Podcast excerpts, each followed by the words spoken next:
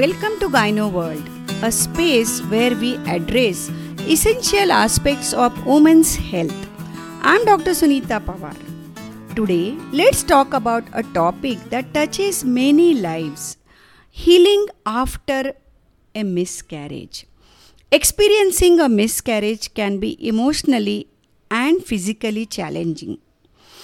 It's essential to acknowledge the grief and allow yourself time to heal physically and emotionally.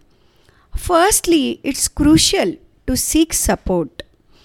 Talk to your partner, friends, or a counselor about your feelings.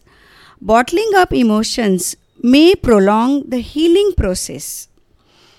Take care of your body. Rest, eat well, and follow your doctor's advice. Your body needs time to recover, both physically and hormonally, after a miscarriage. Don't rush the healing process. Grieving takes time, and everyone copes differently.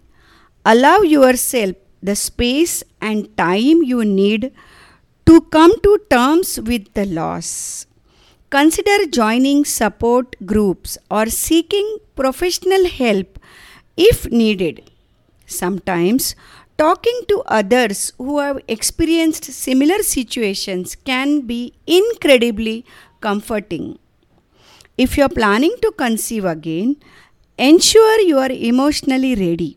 It's okay to take your time and make sure you are in the right headspace before trying again. This is Doctor Sunita Pawar signing off Gyno World.